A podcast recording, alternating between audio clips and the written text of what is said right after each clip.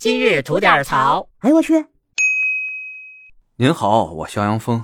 今儿这大周末的啊，咱聊点喜庆事儿。美国那硅谷银行它倒闭了。哎呀，我这个呀，典型的小人心态啊。但最近吧，这老美不是老跟咱对着干吗？这他们家出点什么事儿吧，多少我这有点幸灾乐祸的意思啊。但这绝对是错的，不应该的。因为咱冷静下来分析啊，这硅谷银行在现在的美国呢，排行大概是十几名吧。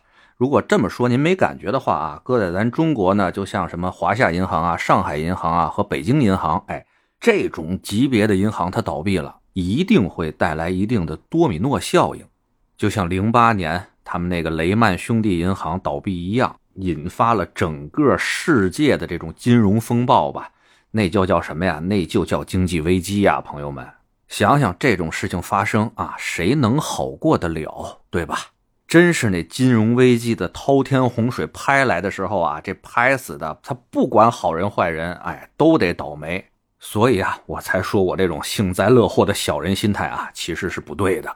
就这两天我自己买的那块八毛钱的股票和基金，都跌得跟孙子似的。您说这事儿对吧？能对我们没影响吗？但哥们儿，我听说一消息啊，潘石屹大家都认识吧？哎，就这位在这次硅谷银行的倒闭风波中吧，可能受到了不少的影响啊。号称呢，他在这硅谷银行有个几十亿美金的存款啊，有可能呢都灰飞烟灭了。因为按照美国的法律呢，你在这银行里甭管存多少钱，这银行只要宣布破产倒闭，那最多赔付给你多少呢？二十五万美金，据传啊，这潘石屹夫妇给美国哈佛大学、耶鲁大学，哎，这些大学吧，累计捐款的两亿美金啊，就是从这硅谷银行转出去的。说到这儿啊，我就想说说了，可能啊，是我这人格局啊偏小啊，还是有点小家败气的。每次吧，看到这个中国人啊、中国企业家呀、中国的企业呀，给这些美国大学捐款的时候，哇天，数亿数亿的这么捐啊，我心里多少呢就有点心疼啊。虽然不是自己的钱吧，但你们这些人不也都是从中国挣出来的钱吗？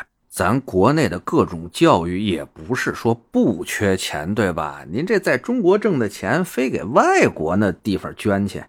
哎，反正我有点想不通啊，格局小了，可能是我。而这种类似的事情吧，潘石屹夫妇呢也是干了不少啊，这也就让我呢对他好像不是很认同吧。就像曹德旺先生那边说的啊，说这样的人呢，顶多算个富豪，但绝对不算是企业家。因为什么呢？因为企业家必须要有责任感，要有家国情怀。那家国情怀这四个字儿吧，那以潘石屹来说就提不上了吧。但话说回来啊，就算是因为这硅谷银行倒闭，潘石屹损失了几十个亿，这事儿确实了啊，凿实了，就是真事儿。咱普通人啊，也就是看个热闹，也不用幸灾乐祸。就算人少了这数十亿吧，哎，也比咱有钱的多得多呀。不过呢，这事儿倒是提醒了我们一下啊，在这种金融风暴下吧，哎，这银行倒闭，您就别以为是不可能的事儿，不是说您把钱存在银行里就跟锁在保险柜里了一样。